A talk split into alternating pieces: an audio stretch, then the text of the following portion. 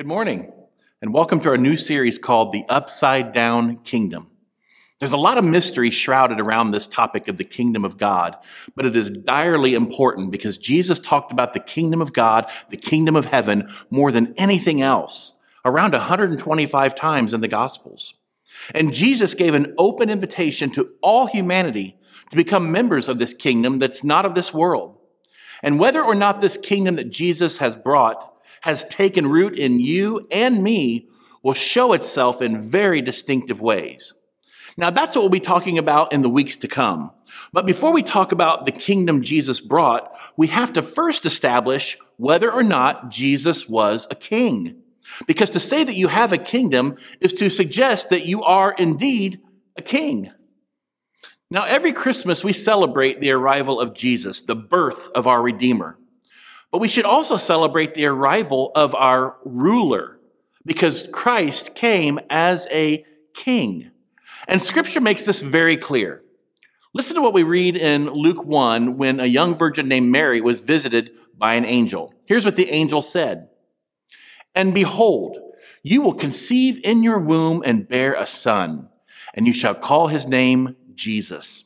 He will be great and will be called the Son of the Most High. And the Lord God will give to him the throne of his father David, and he will reign over the house of Jacob forever, and of his kingdom there will be no end. He came as a king. And shortly after his birth, some wise men, or what we would call the Magi, showed up in Jerusalem, and they had one question. It wasn't, where is the baby? The question they had was very specific in Matthew 2 2. Where is he who was born king of the Jews? This is why King Herod felt threatened and why he slaughtered all the baby boys two and under in Bethlehem. Not because he hated baby boys, but because he wanted to get rid of another king who he believed was a threat to his own throne. Now, what is interesting is that our world will say all sorts of things about Jesus. You've heard them, I've heard them.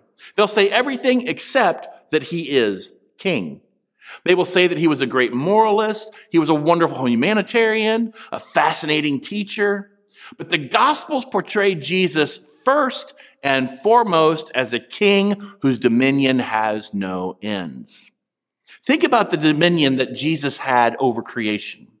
He could just think a thought and hundreds of fish would immediately swim into a net. He could speak to the wind and the waves and they would die down. Why? Because nature recognized its king. He could say to people who had demons in them, Come out. And the demons never talked back. They never said, You can't make me. No, they always obeyed because the demons recognized their master. Even death obeyed. We have several stories in the Gospels about a young man, a little girl, a very close friend of Jesus. And Jesus could look death in the eye and say, Give them back. And death obeyed because death knew who was king. So the gospels keep pointing to the one true king named Jesus so that people will stop giving their lives to all these illegitimate imposters and kingdoms out there that are claiming an authority that isn't legitimate. It's like the story of this drug enforcement officer who showed up unannounced on this ranch in Texas. And he told the old rancher that he was there to inspect his ranch just to see if he was growing, growing any illegal drugs. And the old rancher said, Well, look around all you want. Just don't go over that fence into that pasture over there. At which point the DEA officer kind of bowed up, reached into his back pocket, pulled out a badge, and said, Do you see this badge? This badge represents the authority of the federal government. It says I can go wherever I want, whenever I want, no questions asked, no answers given. Do you understand that? The old rancher said, Fine, and just turned around and went back to his chores. However, a few moments later, he heard some screaming from the other side of that fence. And there was that DEA officer being chased by a huge 2,000 pound bull. And the old rancher ran up to the fence and shouted, Show him your badge. Show him your badge. Now, my point is that we spend a lot of our life surrendered to and living for an illegitimate authority and kingdom. And I'll share with you later the most illegitimate authority we live for the most. But getting back to Jesus, we have to see that every king has a kingdom. And Jesus brought a kingdom with him. He didn't start it. It's always existed. But Jesus brought the kingdom of heaven to be within reach for the kingdom of men. In Matthew 4 23, here's what we read. And he, meaning Jesus, went throughout all Galilee, teaching in their synagogues and proclaiming the gospel of the kingdom and healing every disease and every affliction among the people. So he tells people about the kingdom he's bringing and then establishes his authority as king by healing the sick and afflicted bodies. Then in Luke 4, Jesus has been healing the sick and demon possessed, proving once again his power and authority as king. And he says in Luke 4 43, I must preach the good news of the kingdom of God to the other towns as well, for I was sent for this purpose. And just before he ascended to heaven, Jesus told his disciples to go preach the good news of the kingdom, and they did. We read in Acts 8:12, but now the people believed Philip's message of the good news concerning the kingdom of God and the name of Jesus Christ. As a result, many men and women were baptized. You see, when the good news of the kingdom of God is preached, that's the result. People get baptized. They get immersed into a new kingdom and pledge allegiance to a new king. This is why here at Bachelor Creek, we try to make it very clear that when someone is baptized, they understand that they aren't just getting a savior, but they're also getting a sovereign, a king. They aren't just getting saved from something, they are getting saved into something. Because the gospel is more than just the forgiveness of sins. Rather, it is freedom to transfer your allegiance to a better king and a better kingdom. So God, through Jesus, is establishing his dominion on the earth. And we are being invited into it when we accept that invitation. And Christ has dominion now over us. Now, I told you earlier that I was going to expose the kingdom we are tempted to put first. And it shouldn't be a shocker when I say it's the kingdom of me. Think about it. Over 90% of our relational problems are simply evidence of how hard it is to die to self. The reason it is hard for me to submit to the kingdom of Jesus is because the kingdom of Jesus and the kingdom of Solomon are often at odds. Because I've bought into the lie that my sovereignty is legitimate and deserves my allegiance. And my gut tells me that's your problem too. It's like the couple who had an argument and they decided to give each other the silent treatment for the whole weekend. Been there, done that. Each of them was just too proud to give in to the other. So it's Sunday night, and the next morning the husband has to catch a flight, and he knows he's going to need his wife to help him get up. But he doesn't want to have to say this to his wife. So he leaves a note on his wife's side of the bed, and the note simply says, Wake me up at 5 a.m. He wakes up the next morning and it's 9 a.m. He's furious. He's missed his flight and he's thinking of all the ways he's going to chew out his wife until he sees a note on his side of the bed that says, It's 5 a.m. Wake up. Why does the world have so much relational misery? Because there are 7 billion kingdoms at war. Everyone wanting to be recognized as king. Now, let me tell you why there is so much joy and bliss in heaven. Because everyone there recognizes only one king, and everybody is in alignment with his will. So, allow me to let you in on a very important secret. Now, lean in close here because I don't want you to miss this. Here's the secret you ain't got a kingdom, only Jesus does. That's reality. Paul says in Colossians 1:16, all things have been created through him and for him. It's not about you. Never has been, never will be. It's about Jesus. And it's only the acceptance of that reality that will make us serious followers of Jesus. Do you know why most people just play church? Because while they wouldn't say it, inwardly they think that Jesus is crazy. Because Jesus keeps saying stuff that offers no help in promoting the kingdom of me.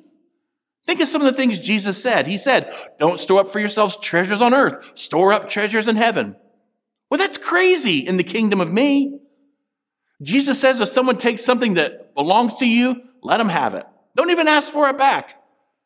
That's crazy in the kingdom of me.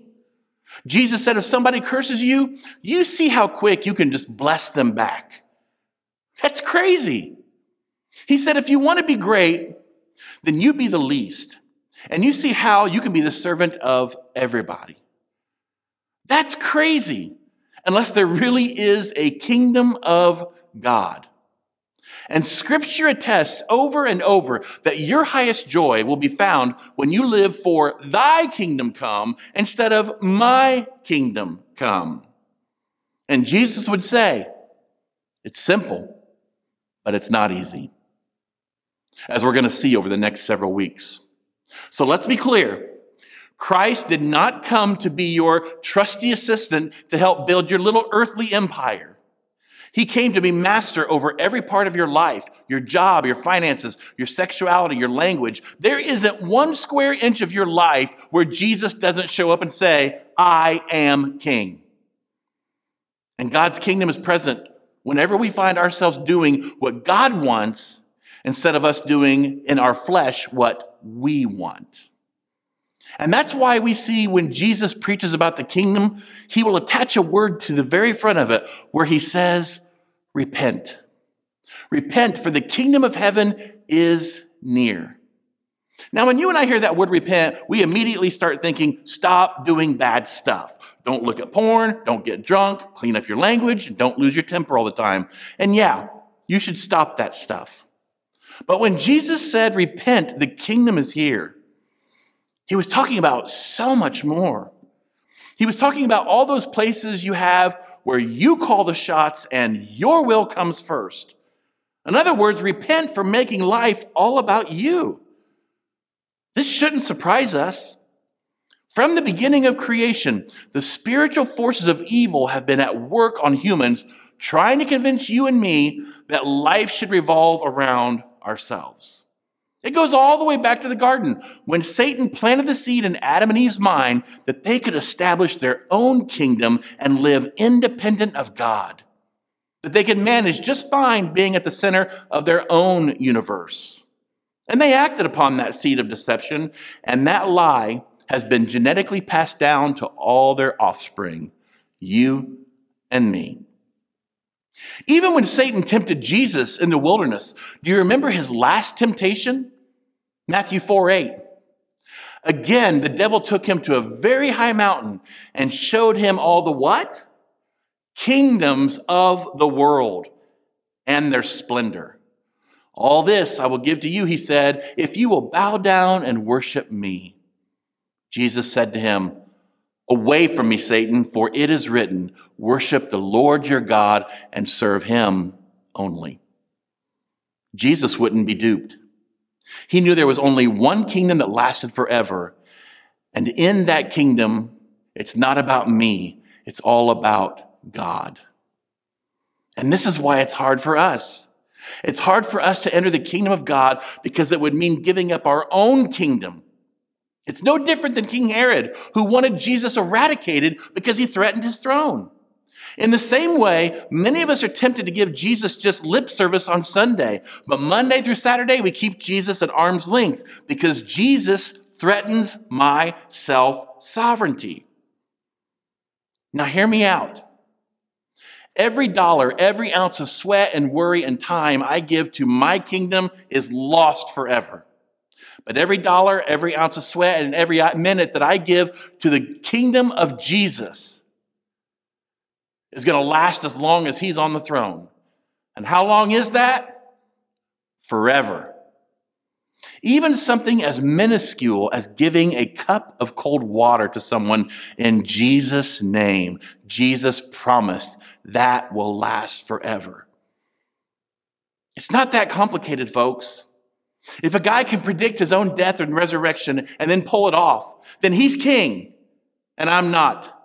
And I'm crazy to spend the rest of my life using my time, my money, and energy, and skill and strength on building a kingdom that is only going to burn. So let me ask you, friend do you believe so much in the reality and destiny of the kingdom of God that you are going to tie everything you have and everything that you are to it? John Calvin said, It is the task of the church to make the invisible kingdom visible. And we do that by living in such a way that we bear witness to the reality of the kingship of Christ in our jobs, our families, our schools, and our checkbooks. Because Christ is king over every one of these spheres of life. The only way the kingdom of God is going to be manifest in this world before Christ comes is if you and I manifest it by the way we live as citizens of heaven and subjects of the king. Now, this last week we just celebrated Easter Sunday. And when Jesus came out of that tomb, it signified the illegitimate reign of the evil one was doomed forever, and his dominion will be ended forever, and every knee will bow, and every tongue will confess to the one who has engraved on his thigh the word King of Kings and Lord of Lords, that yes, Jesus Christ is Lord. And if you believe Jesus was who he said he was, the king of a kingdom, that all power and authority have been given to him, and if you believe he is returning to establish that kingdom forever, it will affect every choice you make in this life. I end with this. Here's a picture of a guy named Alex Honnold. That rock he is climbing is called El Capitan. It is a 3,000 foot sheer cliff of rock in Yosemite National Park. Alex became the first and only one to climb it free solo, meaning no ropes, no winches, no equipment, just his hands and feet. At one point, he hung 1,000 feet in the air by just his thumbs. He's crazy. But he knows what his life is about. He actually lives most of the year out of a van, a lifestyle known as dirtbagging. He was quoted as saying, I want to climb in the best places in the world, and that's my focus. So I'm willing to give up having stability, having a shower, having whatever in order to climb the way that I want. I have made clear choices about what I find value in, what risks I am willing to take. I am doing exactly what I love to do. It's very easy for someone sitting on the couch at home to condemn it as crazy and stupid. But I can justify all my choices. Can you say the same about your life? You have to choose your crazy, folks. And following Jesus will make you seem crazy to people. So if you don't think he's king, if you don't think that he's conquered the grave, if you don't think that he's coming again, well, you're crazy for listening to me today. But if you do think he is King of kings and Lord of lords, and that he conquered the grave, and he's coming again, and that all people will be gathered before him to give an account, if you believe that, and you're not making every single choice consistent with that, well, then you're crazy. You got to choose you're crazy. I'm going with the one who predicted his own death and resurrection and pulled it off. His name is Jesus, and he is the King. He is King whether you acknowledge it or not, and he died and rose again to give all of us something worth living for, something greater than our minuscule selves. We can have a purpose and meaning that will make an impact for all eternity. And if you want to know more about this Jesus and what it means to make him not just your Savior, but your sovereign, your King, please text us at 260 215 4334. That's 260 215 4334. And someone from our ministry will respond quickly. Now, would you please bow and join me in prayer? Father, thank you that your word makes it very clear who is king. And it makes it very clear, Lord, that we are not. And I pray that in the coming weeks, Lord, that as we see what Jesus means when he talks about the kingdom of God living in us, what it means to be kingdom members, that we will make ourselves fully available to our King to accomplish his will and his mission on this earth. Thank you, Lord, that Jesus loved us so much that he came and walked with us and talked with us and taught us about the truths of the kingdom, knowing that the fullness of our joy depended on whether or not we accepted this invitation. So, Lord, we come to you asking you for the grace each week to allow us to say no to our own kingdom and yes to the kingdom of Jesus. May every decision, may everything that we do come out of that conviction that there is only one king in this world, and it's not me. We thank you, Lord, for the truth that you've given to us through your word. Help us to trust and obey and live a kingdom life. In Christ's name we pray. Amen.